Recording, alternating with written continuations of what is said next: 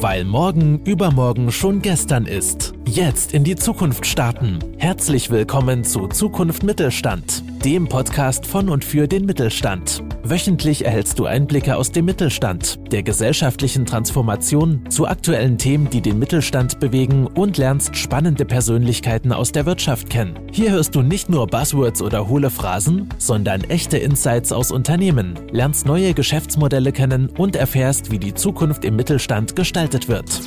Die heutige Folge wird realisiert durch Inno99, dem Netzwerk, das gemeinsam mit dem Mittelstand Lösungen und Wege für eine erfolgreiche Zukunft erarbeitet. Und jetzt viel Spaß mit der aktuellen Folge des Mittelstandspodcasts. Hallo und herzlich willkommen zu einer neuen Folge von Zukunft Mittelstand. Heute mit Raphael Gomez von JobFox. Er ist Gründer und Geschäftsführer dort und hat sich heute die Zeit genommen, uns ähm, ein bisschen was äh, zu erzählen über Gründungen, Investments, Personalsuche ähm, und wie er letzten Endes auch auf die aktuelle Situation blickt. Hallo Raphael, herzlich willkommen. Hi Felix, danke für die Einladung. Ja, super Struktur, ich bin schon ganz gespannt. ja, ich lade dich ein, erzähl uns äh, zu Beginn ein bisschen was zu deiner Person. Was ist dein Background? Ähm, vielleicht auch die Zeit vor JobFox und was ja. hat dich dazu bewegt, dann mit JobFox auch in die Gründung zu gehen? Ja, gerne. Also zu mir. Ich bin ähm, ursprünglich aus dem schönen Bayern, bin jetzt ja aktuell in Köln, ähm, bin aus einer kleinen Stadt in der Nähe von Ingolstadt, das kennen vielleicht viele noch. Da ist es sehr, sehr ruhig eigentlich. Bin dann mit 18 ähm, in ein großes Abenteuer aufgebrochen und zwar in mein Studium nach Köln. Ähm, bin dann hierher gezogen, eigentlich in so einer eher ja, Nacht- und Nebelaktion. Hab dann hier studiert ähm, in äh, Köln, habe meinen Bachelor gemacht, habe meinen Master gemacht. Ähm, während der Studienzeit eigentlich viel gearbeitet, wirklich alles mal ausprobiert. Ähm, also von Sales bis zu Marketing und, und, und, wirklich alles mal getestet. Ähm, einfach weil ich das spannend fand, weil ich ähm, ja, weil ich sehr, sehr unerfahren war. In einer Kleinstadt kriegt man vielleicht nicht so viel Innovation mit wie in der Großstadt, muss man ganz klar sagen. Ähm, deswegen ich, war ich da immer sehr, sehr offen für alle möglichen ähm, ja, Jobs und habe dann während meinem Master tatsächlich ähm, begonnen, und zwar im, ich glaube im dritten Semester war es, also vor vier Jahren, ähm, habe ich dann begonnen, ähm, Jobfox zu gründen und zwar mit zwei sehr, sehr erfahrenen Gründern. Ähm, was mich dazu bewegt hat, war eher, also es gab nicht so diesen Moment, den es vielleicht bei anderen gibt, wo man sagt, boah, das ist die Idee, ähm, das mache ich jetzt, sondern es war eher so eine Gemeinschaftsidee von den, ähm, also einem der, der meiner Mitgründer und ähm, das haben wir dann zusammen begonnen, weiterentwickelt und dann letztendlich ein paar Monate später ähm, das fertige Geschäftskonzept ähm, gehabt und das dann ausgegründet tatsächlich. Mhm. Genau. Das ging ja dann doch sehr, sehr zügig. Wie habt ja. ihr euch vielleicht auch kennengelernt?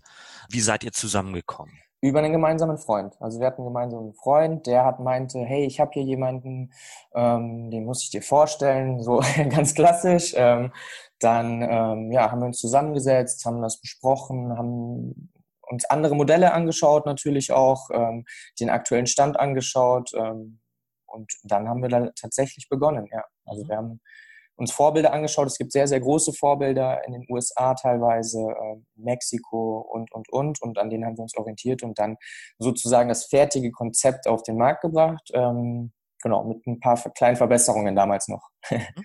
Was war so wirklich den Bedarf, den Painpoint, den ihr zu der Zeit damals gesehen habt, ja. um zu sagen, okay, hier sehen wir Potenzial ja. und lasst uns das mal ausprobieren? Also Jobfox an sich kümmert sich ja um die Personalbeschaffung für kleine und mittelständische Unternehmen ähm, im Grunde genommen. Also tatsächlich auch damals noch der Fokus auf Minijobs und Nebenjobs.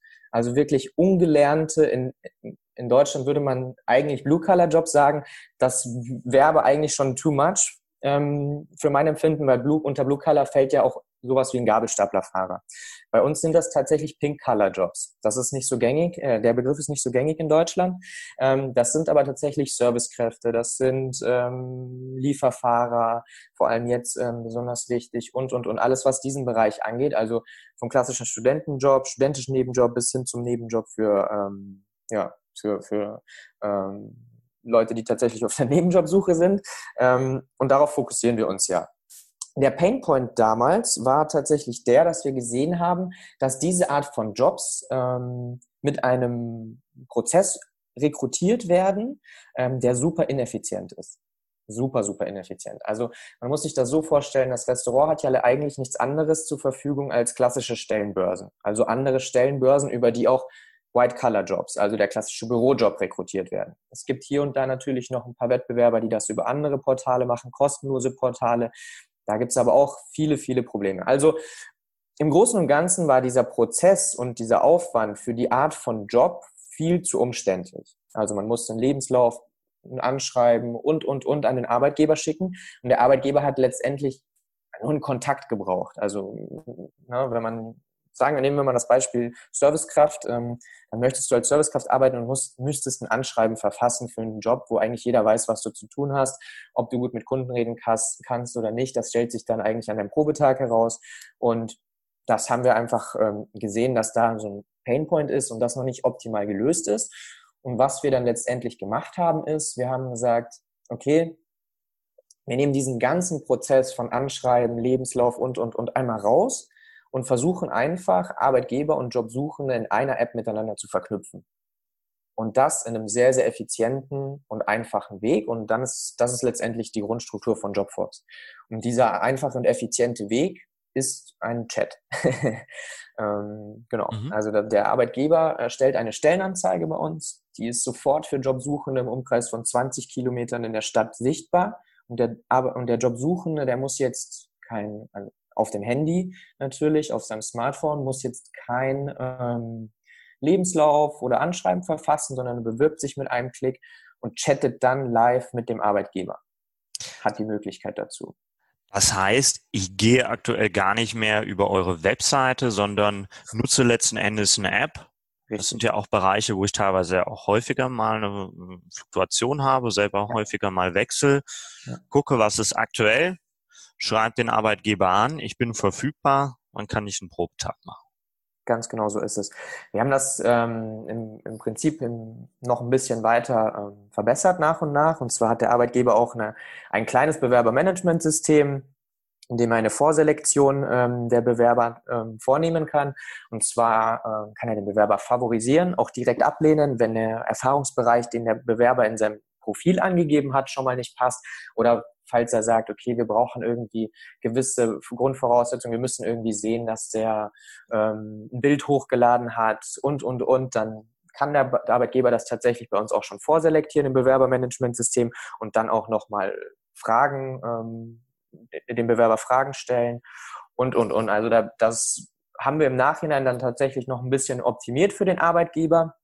Die Jobsuchenden haben auch nur unsere App. Der Arbeitgeber hat tatsächlich mittlerweile auch die Möglichkeit, das über den Desktop zu machen, also über unsere Webseite, ohne den Download einer App oder sonstigen. Der kann das direkt im Web machen. Ähm, warum? Weil wir ähm, nicht nur kleine Unternehmen mittlerweile auf der Plattform haben, sondern tatsächlich auch große ähm, Systemgastronomien, ähm, Einzelhändler, große Einzelhandelsketten und, und, und, die das System einfach aus der Recruiting-Abteilung nutzen. Also da hat sich der der äh, Bedarf so ein bisschen geändert natürlich. Und da kann dann der Recruiter nicht mit dem Handy in der, im Büro sitzen, sondern der braucht da tatsächlich eine Web-Applikation. Das haben wir dann auch zur Verfügung gestellt nach und nach. Ähm, genau. Wie war für euch der Gründungsprozess? Ihr seid, ihr habt damals eine Idee gehabt und wie habt ihr das Ganze zum Laufen gebracht? Wie seid ihr vorgegangen? Was waren vielleicht auch Herausforderungen? ja. Ähm, ich meine, du hattest das Glück, du hattest einen erfahrenen Gründer mit dabei genau, im genau. Team. Aber wie war der Gründungsprozess für dich? Für dich war das ja auch das erste Projekt. Ja, ja, richtig. Ähm, sehr spannende Frage. Also Für mich war das, hat sich das angefühlt so ein bisschen nach Ready, Fire, Aim. ähm, also wir haben tatsächlich, ähm, wie gesagt, das Konzept sozusagen im Kopf gehabt. Wir haben geguckt, wie das aktuell gemacht wird, äh, über Facebook-Gruppen, über alle möglichen Kanäle und haben gedacht, was ist eigentlich das Beste ähm, oder was ist das Sinnvollste? Und dann haben wir nach und nach, das war, war wie so eine Art Baukasten, äh, wenn ich mich da jetzt dran zurückerinnere, die, die, die Puzzleteile zusammengesetzt. Ähm, vom Prozess war das relativ einfach. Also dadurch, dass, wir, dass ich äh, erfahrene Gründer mit im Team hatte, war die Finanzierung auch kein Problem. Ähm, das heißt, die haben das komplett vorfinanziert sozusagen. Ähm, das heißt, ihr seid gebootstrapped. Ihr habt genau, eigenes Geld mit reingebracht. Richtig. Wir sind bis zum heutigen Zeitpunkt auch immer noch komplett gebootstrapped. Ähm, da komme ich wahrscheinlich gleich noch ein bisschen dazu, ähm, sind bis zum heutigen Zeitpunkt äh, komplett eigenfinanziert. Das war damals, war das auch der Plan. Also wir hatten damals nicht sofort vor, Investoren äh, mit ins Boot zu nehmen. Wir ähm, hatten damals auch dann schon bestehende Strukturen, ähm, also sprich Entwickler, auf die wir zurückgreifen konnten. Das war so, ein, so ein bisschen Luxus-Startup gewesen, also muss man sagen. Ähm, also wir hatten ähm, direkt einen Programmierer. Dann hatte ich natürlich schon ein bisschen Erfahrung im Vertrieb gesammelt und hatte auch schon ein genaues Konzept im Kopf, wie das an den Mann gebracht werden kann, was unsere Zielkunden sind. Also dieser ganze Sales-Prozess. Ich, ich bin unter anderem, also meine, meine, mein Part in der ganzen Geschichte ist äh, Marketing und Vertrieb. Ähm, und ich hatte auch, also wir hatten diese klassischen Lernprozesse wie Lead-Generierung und, und, und. Da hatten wir eigentlich nicht so viele Schwierigkeiten, weil wir so von Anfang an ein gutes Grundkonzept im Kopf hatten, muss man sagen, was sich dann ähm, im Nachhinein auch als, äh, ja, als, als super hilfreich und wertvoll ähm, erwiesen hat. Also es hat auch tatsächlich ad hoc so funktioniert. Das hat von Anhieb, ähm, haben wir Kunden auf die Plattform bekommen, wir hatten da keine Schwierigkeiten. Man musste so ein bisschen ähm, das Henne-Ei-Problem lösen. Also, wie gesagt, der Arbeitgeber schaltet eine Anzeige, die ist direkt live. Ähm, bedeutet, wenn ja jetzt Content auf der Plattform ist, braucht man natürlich auch das Gegenstück äh, in dem Marktplatz dazu, sprich die Bewerber. Ähm, die haben wir damals ganz, ganz, ganz am Anfang ganz, ganz klassisch über Social Media gewonnen, bevor wir organisch ähm, gut gewachsen sind das hat dann auch gut funktioniert, nur da musste man halt so ein Gleichgewicht finden. Also wenn wir jetzt zum mhm. Beispiel ähm, eine, an einem Tag ähm, 150 Jobs auf die Plattform bekommen, aber nur 10 Bewerber, dann ist das mhm. natürlich nicht optimal auch wenn es viele bestehende Bewerber gibt, muss man da trotzdem immer gucken, dass es auch ähm, Aktivität auf der Plattform gibt. Mhm. Wie habt ihr das gelöst? Weil das ist, glaube ich, eine Frage, die sich ganz ja. viele stellen, die gerade in so Plattformtechnologien ja. investieren oder Unternehmen gründen. Ja. Du sprichst es gut an, das Henne-Ei-Problem. Ich brauche Kunden, um Revenue zu generieren, um Marketing zu finanzieren, äh, brauche aber auf der anderen Seite auch dann die Nutzer letzten Endes auf der Plattform. Also haben wir über zwei, zwei einfache Lösungen ähm, oder zwei, zwei Ansätze eigentlich gelöst. Und zwar war der eine, dass wir uns ganz, ganz klar auf KPIs fokussiert haben. Also ab welchem Zeitpunkt haben wir hier XY Bewerber auf Job XY. Ähm, das haben wir stark fokussiert und haben dann gesagt, okay, wir brauchen den Adspend pro Tag, dann haben wir so und so viele Bewerber auf den Job und dann können wir sozusagen auch weitere Jobs ähm, reinholen.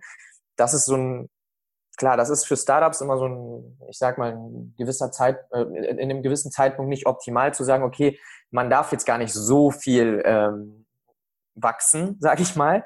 Ähm, sondern man muss das, muss das Step by Step angehen, gerade wenn man gebootstrapped ist. Also wenn man jetzt irgendwie 10 Millionen Venture Capital eingesammelt hat, dann kann man natürlich im Marketingbudget ein bisschen Gas geben und auch im Vertriebsteam. Wenn man aber gebootstrapped ist, muss man da hier und da natürlich so ein bisschen gucken, wo sind die Limits, ähm, was für Möglichkeiten haben wir und, und, und. Ähm, aber also das hat, das hat super geklappt. Dann sind wir zum einen auch nur lokal vorgegangen. Also wir haben gesagt, wir sind im Moment nur in Köln, haben auch nur Arbeitgeber in Köln auf die Plattform geholt, haben auch nur Jobsuchende in Köln auf die Plattform geholt und sind so Step by Step in andere Städte gewachsen.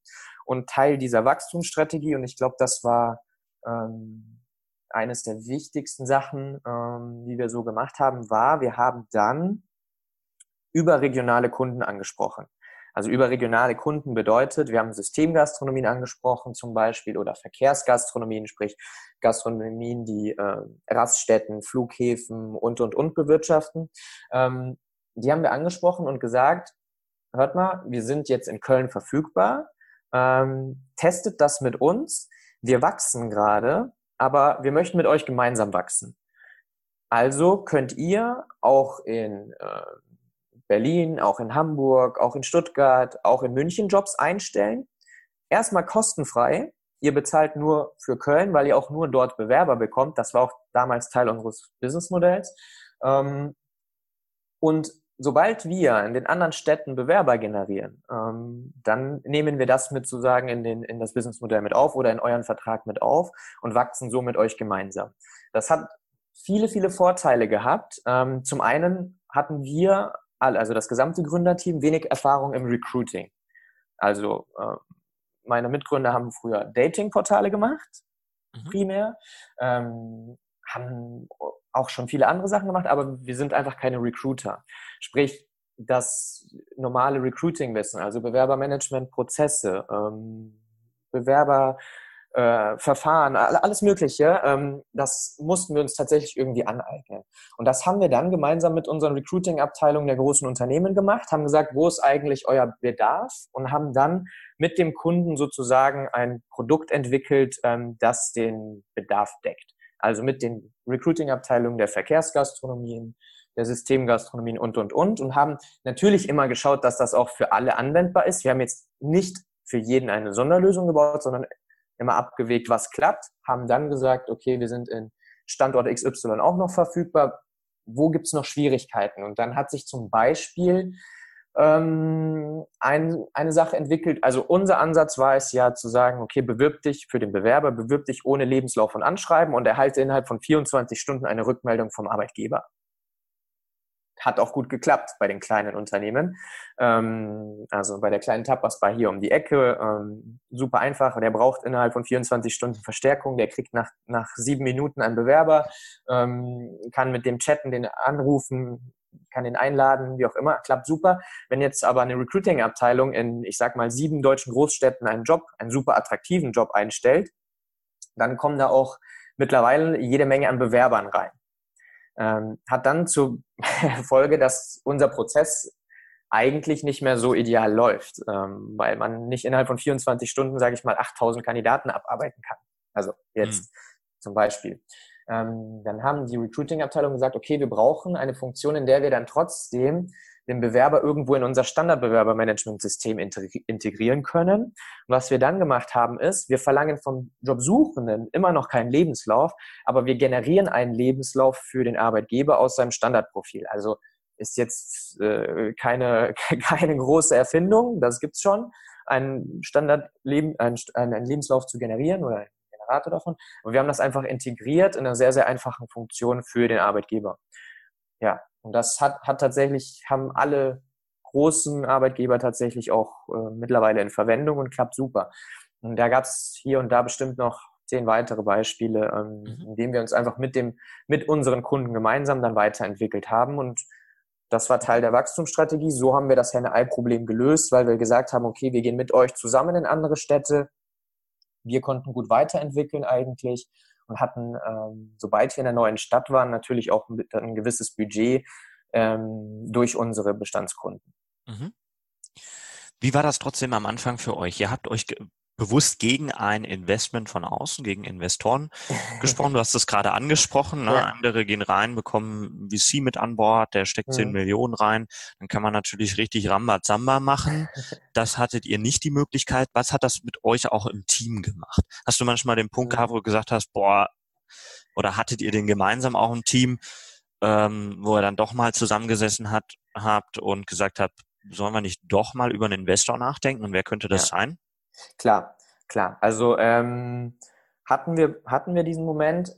Ich muss auch dazu sagen, wir hatten am Anfang, wir hatten nicht gesagt, wir, wir wollen keine Investoren, sondern wir, wir brauchten das einfach nicht. Also mhm. warum Anteile abgeben, wenn wir jetzt die finanziellen Mittel haben ähm, im Moment? Ähm, wir hatten wie gesagt, diese Struktur im Kopf. Wir wussten, was auf uns zukommt, was das Ganze kostet. Wir hatten Strukturen, auf die wir zurückgreifen konnten.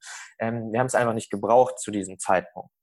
Ähm, wir sind dann tatsächlich auf Bewerberseite sehr, sehr stark organisch gewachsen in unseren Kernstädten. Ähm, also wir haben wirklich coole Jobs auf der Plattform gehabt nach und nach und haben dann viele Bewerber bekommen und wir hatten uns dann ähm, zu dem Zeitpunkt, also zu diesem Zeitpunkt bedeutet vor knapp zwei Jahren, äh, natürlich dann auf die Suche nach Venture Capital gemacht. Warum? Weil ähm, wir, wir waren sehr, sehr schnell Cashflow positiv. Das muss man auch dazu sagen. Wir konnten wachsen. Wir konnten aber nicht in einem Tempo wachsen, in dem wir gesagt haben, das macht uns Spaß. Also, ne, wir hatten die finanziellen Mittel, aber wir hatten auch Kunden. Wir haben zahlende Kunden gehabt. Wir haben sehr, sehr schnell monetarisiert. Wir haben am Anfang, glaube ich, so ein halbes Jahr oder so die App kostenlos zum Test für alle angeboten und danach sind wir direkt ähm, ähm, in das äh, Paid-Modell gegangen. Aber wir waren dann in einem Zeitpunkt und wir haben auch gesehen, dass es viel Wettbewerb gibt oder dass Wettbewerb auf, auf den Markt kommt, ähm, der ähm, bis zum heutigen Zeitpunkt nicht unser Modell verfolgt, aber hier und da ähnliche Ansätze, also sei es SMS-Bewerbung, sei es ähm, ja, innovativere Zeitarbeitslösungen. Ähm, das kam dann schon auf den Markt, nur wir haben einfach gesehen, ähm, dass, dass die sehr, sehr schnell wachsen, weil die natürlich von Anfang an äh, Venture Capital mit aufgenommen haben. Ähm, also haben wir das, haben wir gesagt, okay, wenn wir in dem Tempo weitermachen, dann äh, verlieren wir Marktanteile. Also haben wir gesagt, okay, wir gehen tatsächlich auf äh, die Suche nach Investoren. Haben wir auch gemacht. Also wir haben tatsächlich unglaubliche Pitches gehabt bei ähm, Investoren, die für mich damals, ähm, tja, ähm, ja, sehr, sehr, sehr spannend waren. Also wirklich, ne, da waren äh, von Lakestar bis zu Seed and Speed von Carsten Maschmeyer, da waren wirklich ähm, die spannendsten Pitches mit dabei. Ähm, und für mich damals als ähm, ja, als, für mein, als mein erstes Startup dachte ich mir, wow, krass, also äh, dass man hier jetzt überhaupt eingeladen wird, ähm, das ist schon mal eine, eine Nummer. Also für mich damals. Ähm, ja. Wie war das? Also ja. ich glaube, viele fragen sich immer, wie kommt man an so einen Pitch ja. und wie läuft so ein Pitch ab?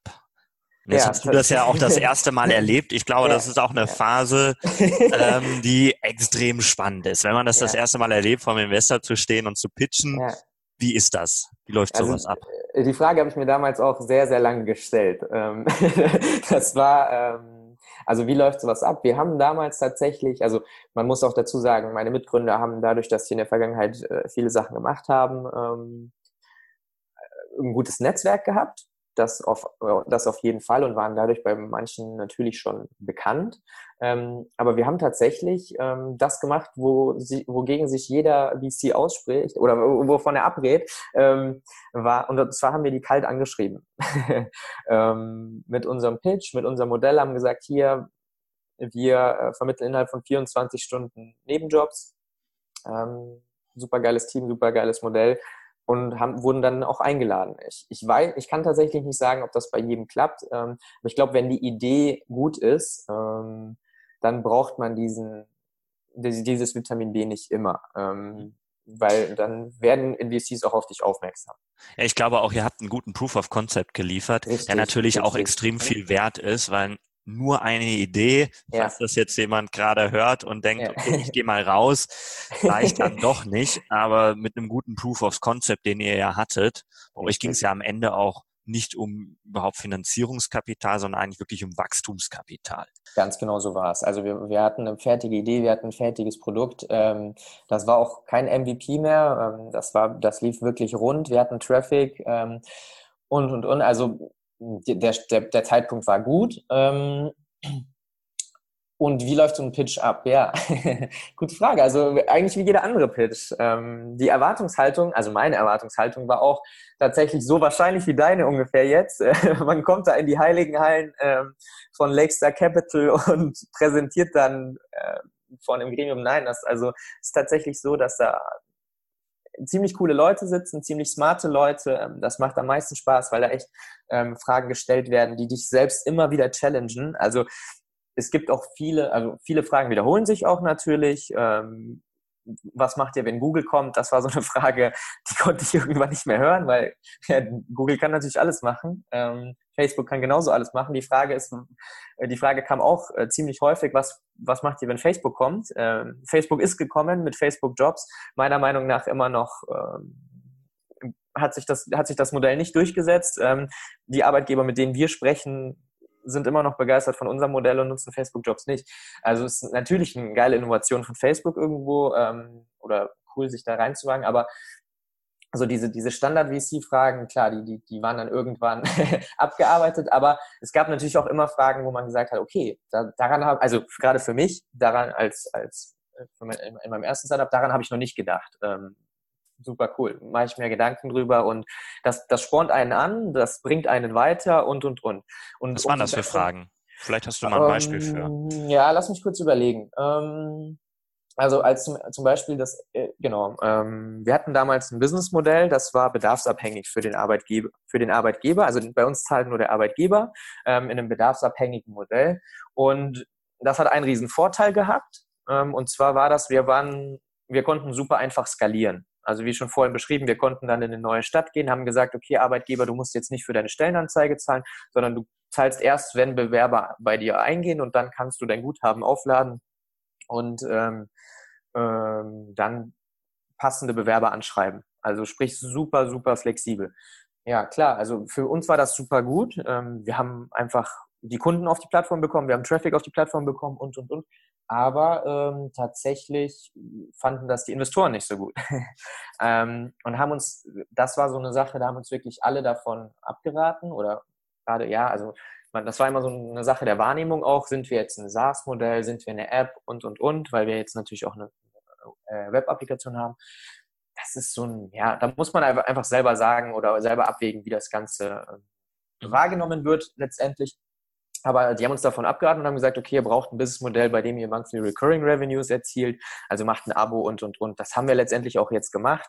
Ähm, läuft besser, aber ja, also das waren halt einfach so Sachen, die, die die uns zur Weiterentwicklung irgendwo ähm, gebracht haben. Die Investoren hat, kannten ja schon bestehende Marktplatzmodelle und haben dann ähm, ja auch, auch äh, teilweise Fragen auf KPIs gestellt, die wir noch gar nicht so auf dem Schirm hatten. Ähm, tja, das fällt mir kein gutes Beispiel ein, aber ähm, lass mich überlegen. ähm, Vielleicht fällt es dir gleich noch ein. Ja, vielleicht fällt es mir gleich noch ein. Ich überlege mal. ja, aber okay ihr habt ein paar Pitches gehabt, aber ihr habt euch ja dann schlussendlich doch gegen einen Invest entschieden. Ja, schön wär's. Äh, die Investoren haben sich gegen uns entschieden. Okay. ähm, genau, also wir haben sehr, sehr viele Pitches gehabt, wirklich. Wir haben auch alles versucht. Also was heißt versucht? Wir, hm, ich hatte so diesen Ansatz, einfach alles mitzunehmen, gerade vor diesem Hintergrund, wie gerade beschrieben, dass ich fand, das ist sehr spannend, ähm, das macht Sinn. Also wir haben auch Business Angels gehabt, wir waren äh, teilweise in ganz Europa im European Super Angels Club war das, glaube ich, hieß das auch in Zürich und, und, und. Also wirklich ähm, die, die spannendsten Sachen ähm, mitgemacht. Aber es war so, dass wir, ähm, also äh, es ist nie zu einem Invest gekommen. Und zwar waren das zwei ähm, Hauptgründe. Zum einen war das das Businessmodell. Ähm, wie gerade beschrieben, wir hatten ein flexibles Businessmodell, das für für unsere Meinung gut lief, ähm, gut skalierbar war, ähm, den, super fair gegenüber den Kunden war und einfach auch Mehrwert gegenüber anderen Portalen geschaffen hat. Das war aber kein Investment Case für Investoren, weil wir keine planbaren Umsätze hatten. Gut, äh, haben wir geändert mittlerweile, ähm, war auch erfolgreich. Ähm, so ein bisschen muss man sagen, ist natürlich durch Corona jetzt das Problem, dass das alte Businessmodell wahrscheinlich, äh, wären wir im alten Modell gewesen, dann wäre das natürlich unter, unser Untergang gewesen, muss man ganz klar sagen. Ähm, wir haben aber dieses Jahr dann durch die, durch die anderen Modelle oder durch das, also wir haben, wir haben noch zwei andere getestet in der Vergangenheit, die dann auch eine Art Monatsmodell waren, die aber äh, jährlich bezahlt werden. Ähm, das hat uns tatsächlich gerettet, muss man sagen, oder, oder das war so ein bisschen äh, der Anker, der uns da äh, gehalten hat. Ähm, und ähm, ja, also was hat uns da oder warum ist es nie dann zu, letztendlich zu einem Investment gekommen? Ähm, das Businessmodell und wir waren zu früh. Also wir wollten zu früh zu viel, ähm, weil wir gesehen haben, okay, wir haben hier ein fertiges Modell, wir haben hier ein ähm, Proof of Concept, wie du gesagt hast, wir haben hier Umsätze und, und, und. Aber für viele Investoren war das noch ähm, trotzdem noch zu früh und ähm, ja, also viele hatten auch tatsächlich diesen, diesen Gedanken, okay, was passiert, wenn da jetzt der große, also wir haben ein großes Vorbild in Mexiko gehabt und UK mittlerweile ich glaube auch Spanien, ähm, die, ähm, die hatten, ich weiß es gar nicht, ich glaube 56 Millionen an Venture Capital eingesammelt, plus Media for Equity Deals und, und, und. Und das ähm, haben wir natürlich in unseren Pitchen auch, äh, in unseren Pitches auch erwähnt. Und das war für viele dann natürlich auch ein K.O.-Kriterium, weil mit der Menge ähm, an, also für, wir hatten, Stand heute haben wir 4000 Arbeitgeber auf der Plattform, aber wenn jemand mit 56 Millionen oder sagen wir mal, es sind nur 5 Millionen in den deutschen Markt eintritt, dann ähm, kann der, hat er natürlich ähm, auch gute Chancen, da schnell zu wachsen. Und das waren für viele, ich glaube für die meisten war das das größte Risiko. Also für die meisten Investoren war das das größte mhm. Risiko. Und diese Kombination aus ähm, flexiblen Businessmodell oder, oder keinem, keinen planbaren Umsätzen, hoher Wettbewerb oder hohe Wettbewerbsmöglichkeit. Man muss auch sagen, bis heute ist, ist, der, ist der Wettbewerber noch nicht im deutschen Markt ähm, und wir sind weitergewachsen. Ähm, diese Kombination aus, aus Wettbewerb ähm, und früher Phase, das hat dann letztendlich dazu geführt, dass die Investoren immer gesagt haben, nein, ähm, nein, kommt irgendwie in einem Jahr nochmal auf uns zu. Haben wir dann natürlich, teilweise haben wir das nochmal gemacht, glaube ich, ja, teilweise haben wir das gemacht, aber nach und nach haben wir einfach gesehen, okay, dann wachsen wir in, der, in, in dem Tempo weiter, sind dann auch teilweise schneller gewachsen, haben dann mal zwei, drei Städte auf einmal genommen, weil wir einfach die Möglichkeiten hatten durch unsere Großkunden. Ähm, und haben dann gesagt, so, okay, das läuft, ähm, so machen wir weiter. Und wenn sich die Möglichkeit ergibt oder welches Event auch immer eintritt, dann sind wir bereit, natürlich nochmal ähm, Kapital aufzunehmen. Andernfalls machen wir so weiter, wie es ist. Ja. Genau. Ich glaube, das diszipliniert natürlich auch enorm, wenn man wirklich sich aus einem ja, selbstgenerierten Cashflow weiterentwickeln muss. Ja. Und die Frage, die, äh, die man sich natürlich auch häufig stellen kann, inwieweit bin ich denn überhaupt noch Unternehmer als Gründer, wenn ich eben ein Investment von 56 Millionen habe, ist natürlich auch den Anteil, den ich irgendwann an meinem eigenen Unternehmen habe, an meiner eigenen Gründung, der wird ja immer geringer. Da kann man ja offen drüber sprechen und es ist ja auch nicht unüblich, dass man dann als Gründer irgendwann unter 10 Prozent nur noch Anteile hat. Ja. Und da stellt sich mir immer dann die Frage, inwieweit bin ich noch Unternehmer und wem bin ich verpflichtet? Ist das, mhm. sind das meine Kunden? Sind das meine Shareholder? Oder ist das mein Team? Ja. Wie ist da dein Blick drauf? Oh, okay, auch, auch eine sehr, sehr spannende Frage. Also, ähm, vor meinem Background als ähm, Erstgründung und ähm, den Ressourcen, die mir damals zur Verfügung gestellt wurden, also sprich ein Team, ähm, ich musste jetzt nicht irgendwie in der Garage anfangen zu gründen, sondern wir hatten vom ersten Tag an ähm, geiles Office. Ich hätte auch kein Problem damit gehabt, das irgendwie im Wohnzimmer zu machen, aber das musste ich damals tatsächlich nicht. Ähm, von diesem Background war ich immer ähm, dem Team und der Idee verpflichtet. Also ganz, ganz klar. Ähm, es ist auch so klar, auch wenn große Investoren mit reinkommen, gibt es natürlich nochmal ähm, Möglichkeiten, ähm, die aktiven Gründe anders zu beteiligen. Oder viele der Investoren haben auch immer gesagt, ja, wir möchten, dass die, die äh, Gründer aktiv im Unternehmen bleiben und wir fokussieren uns darauf, dass ihr den, äh, den, den Mehrheitsanteil behaltet. Ähm, also das war nie so, dass einer gesagt hat, okay, wir, wir wollen jetzt 99 Prozent haben und ihr kriegt nur noch ein bisschen was. Ähm, aber es ist richtig, also so nach einer gewissen Zeit muss man halt natürlich auch gucken, dass die Motivation oder ähm, die, Möhre vor der Nase groß genug ist oder man noch Bock auf die hat. Ähm, ich persönlich muss aber sagen, dass das ist nichts, was mich sehr, sehr stark motiviert. Das ist für mich im, im Hinterkopf. Ähm, aber mich tatsächlich, tatsächlich bewegt mich am meisten diese Möglichkeit, Verbesserungen voranzutreiben oder neue Sachen zu entwickeln. Ähm, und dann auch zu sehen, dass das den Kunden letztendlich weiterbringt ähm, und wir dann auch einen fairen Betrag dafür erhalten können. Also wir haben auch nie irgendwie gesagt, so, ähm, okay, wir sind jetzt in zehn Städten, wir, wir sagen, ähm, der Betrag von damals, der wird jetzt verzehnfacht, weil das auch einfach nicht der Case ist. Also wir gehen da wirklich sehr, sehr fair mit unseren Kunden um und sagen, okay, ähm, ihr seid jetzt seit irgendwie vier Jahren bei uns Kunde. Also wir haben auch tatsächlich alle Kunden, die wir in unserem ersten Jahr gewonnen haben, sind immer noch Kunde bei uns. Mhm. Ähm, so, das ist nicht der Fall, weil wir zu günstig sind, sondern weil wir einfach sagen, okay, das ist euer Bedarf. Ähm, wir haben zusammen das und das entwickelt. Das sehen wir auch, dass das uns einen gewissen Mehrwert gebracht hat und das rechnen wir an. Ähm, und mhm.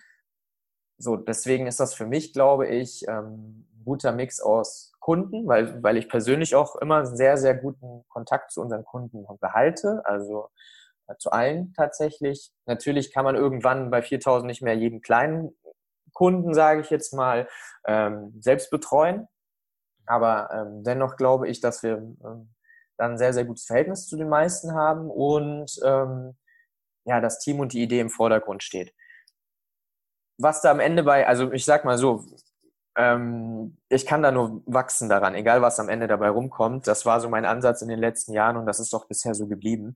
Ähm, weil ich ja auch nicht gegründet habe und dann gesagt habe, okay, ich gründe jetzt und innerhalb von einem Jahr ähm, will ich die Millionen auf meinem Konto haben und irgendwie Venture Capital in, in Unmengen an Summen, weil ich ja so ein bisschen auch natürlich diesen Background habe aus einer Kleinstadt, ähm, und, und Arbeiterfamilie, also jetzt nicht irgendwie die große, also ne, man hat schon irgendwelche Ambitionen natürlich, aber man muss da schon irgendwo fair und auf dem Boden bleiben und wissen und das zu schätzen wissen, welche Möglichkeiten man hat. Und das war mein Ansatz von damals und klar, die Ansprüche wachsen auch mit der Zeit, das muss man auch sagen und man sieht, was man äh, geschafft hat und dann ähm, ändert sich der, der Wert letztendlich auch des Ganzen, aber ich würde sagen, also wir sind da in einem einen guten Modus, wo ich sagen kann, da, da, wir, sind, wir sind größtenteils zufrieden. Schön. So, lass uns nochmal auf den Recruiting-Markt gucken. Ja. So vor Corona, ähm, ich glaube gerade extrem stark in den letzten zwei Jahren, ja. kann man ja schon sagen, dass Recruiting-Startups wie Pilze aus dem Boden eigentlich geschossen sind. Ja. Auch ähm, wenn man in den letzten zwei Jahren die Funding Rounds oder äh, auch mitverfolgt hat, die Budgets sind ja auch immer größer geworden. Also es ja. war ja schon fast nicht mehr unüblich, wie auch ein Competitor, den er angesprochen hat, dass man wirklich große Investmentrunden ähm, selbst Seed Rounds teilweise im, im, im, mit hohen Bewertungen auch durchgeführt hat. Ähm, da habe ich so ein bisschen das Gefühl, dass seit Anfang des Jahres oder vor allem mit Beginnung von Corona auf einmal ein harter Cut passiert ist. So. Ja. Wie siehst du momentan die ganze Recruiting-Szene? Oh ja, sehe ich, sehe ich tatsächlich auch so. Also wir haben, äh, viele unserer Wettbewerber sind mittlerweile nicht mehr so aktiv im Markt, haben äh, gerebrandet, haben sich auf andere Bereiche fokussiert. Das war bei uns auch ein, ähm, ja, auch eine Möglichkeit, sage ich mal. Also ähm, der Recruiting-Markt an sich hat sich ausgedünnt. Unser Wettbewerb hat sich auch ähm, sehr, sehr stark verringert, muss ich sagen. Also wir, wir merken nicht mehr oder viele unserer Kunden haben teilweise zwei, zwei Portale genutzt. Ähm, ich glaube, wenn ich mich nicht täusche, sind viele jetzt ähm, im Moment nur noch bei uns. Man muss natürlich sagen, ähm, das ist noch so ein bisschen, steht das noch so ein bisschen in den Sternen. Warum? Weil unser Hauptkundenanteil Gastronomiebetriebe sind. Also irgendwie, ich sag mal jetzt gut 70 Prozent sind es nicht mehr, aber ich sag mal 65, 60 Prozent sind Gastronomiebetriebe oder Systemgastronomie, die natürlich unter Corona extrem leiden. Die, für uns hat sich dann damals die Frage gestellt, oder das war so mein Anspruch, man kennt ja diesen Spruch, ähm, gute Unternehmen äh, überleben eine Krise und die besten Unternehmen wachsen durch eine Krise. Und das war so ein bisschen mein Anspruch, irgendwie in dieser Krise einen Mehrwert rauszuziehen und zu sagen, okay, uns katapultiert das nach vorne. Hm da haben wir auch viel versucht. Also wir haben neue Branchen mit aufgenommen, getestet und, und, und. Aber man muss natürlich auch sagen, dass das, was wir vorher gemacht haben, eigentlich ganz gut funktioniert hat. Und das wollen, will man ja, wenn jetzt ähm, Corona nicht dazu führt, dass plötzlich alle ähm, in, im Restaurant über eine App bestellen und man keine Servicekräfte mehr braucht. Wenn das nicht dazu führt, dann ähm, wollen wir eigentlich schon, sobald die Gastronomien wieder aufmachen, weiterhin ähm, in unserem Sweet Spot bleiben und ähm, das machen, was wir gut können, weil es ja auch gut funktioniert und auch den Leuten eigentlich hilft. Also es ist ja nicht so, dass wir dann irgendwas verkaufen, was keiner mehr braucht. Ähm, aber das weiß man eben, wie gesagt, nicht. Und deswegen war das für uns so eine Entscheidung zwischen, okay, entweder äh, machen wir jetzt was richtig, richtig Innovatives und gehen irgendwie in den Markt ähm, mit einem White-Label-Produkt, indem wir sagen, okay, wir machen jetzt den Pflegefox ähm, für Pflegekräfte und gucken, wie unser Modell da funktioniert. Ähm, oder wir, wir gucken einfach, dass wir unseren bestehenden Kunden mit anderen Jobs oder anderen Bereichen einfach genug Bewerber trotzdem auf die Plattform bringen, ähm, das Ganze aussitzen und ähm, ja, warten, wie sich entwickelt. Und wir haben jetzt so einen Mix aus beiden gemacht, muss man ganz klar sagen. So, wie hat sich der Recruiting-Markt ähm, entwickelt? Das ist tatsächlich so, ja, also aus meiner Sicht haben viele ähm, diese, diese Branchenerweiterung ähm, mit aufgenommen und so ein Thema wie Videobewerbung ist sehr, sehr ähm, präsent geworden.